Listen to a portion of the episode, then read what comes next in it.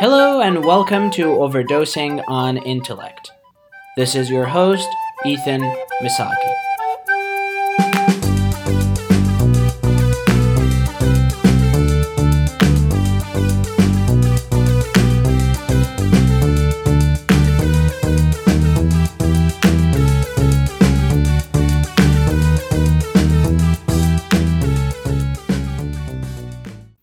Today, I'm going to talk about one of the hottest topics of our generation, which is social media. Social media and its usage has been the topic of discussion quite a few times now between me and my friends. And after the last time that we had this discussion, I thought about doing a podcast on it. When it comes to people's opinions about social media and its usage, I try to categorize people into three groups. The first group I think, is the one that uses social media a lot and thinks that it is probably the best thing that has ever happened to humankind. The second group, however, is the one that uses social media in moderation and thinks that using it in moderation has its own benefits. And the third group is the one that thinks that social media is bad no matter how much and how long you use it for, and try to condemn the people who use social media. So I thought instead of just looking into people's opinions about it, let's see what science has to say about social media and its usage.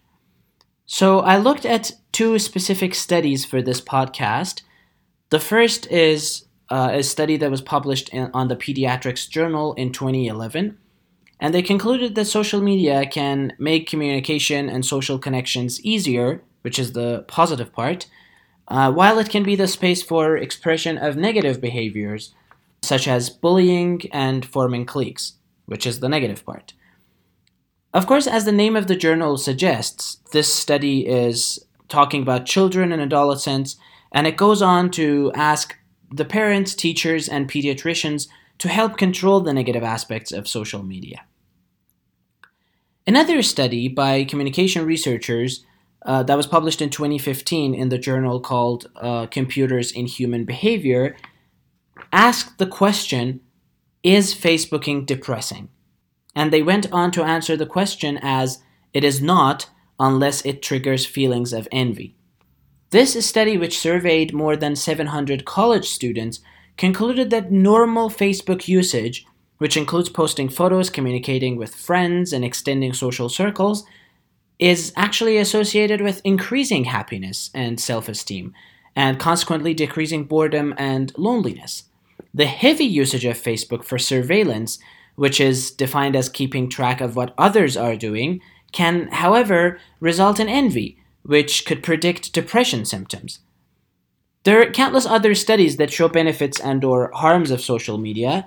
Uh, I'll post links to some of these studies on my website under the podcast's post, which can be accessed through emisaghi.com slash podcast. That is E-M-I-S-A-G-H-I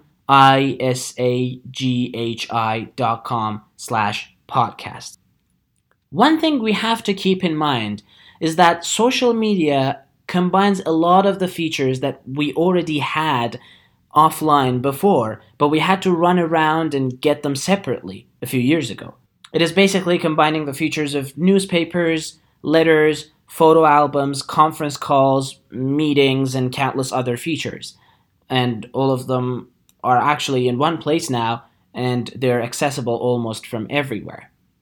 Now, some people do have the potential to be triggered and become envious, for example, if they start looking at a happy person's photo album. This is not any different from doing the same thing on Instagram or Facebook. I don't think the social media platform is really to blame here, but rather the person's pre existent state, which has to be addressed regardless of whether it was triggered by social media or looking at an old paper photo album. The only thing social media does here is that it makes it readily and easily available. It's our responsibility as users to decide how and when to use those features.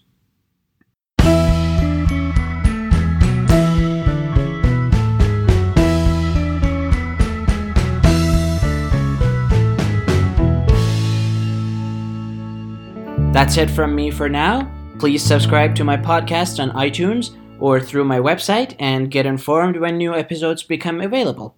Until then, happy Facebooking!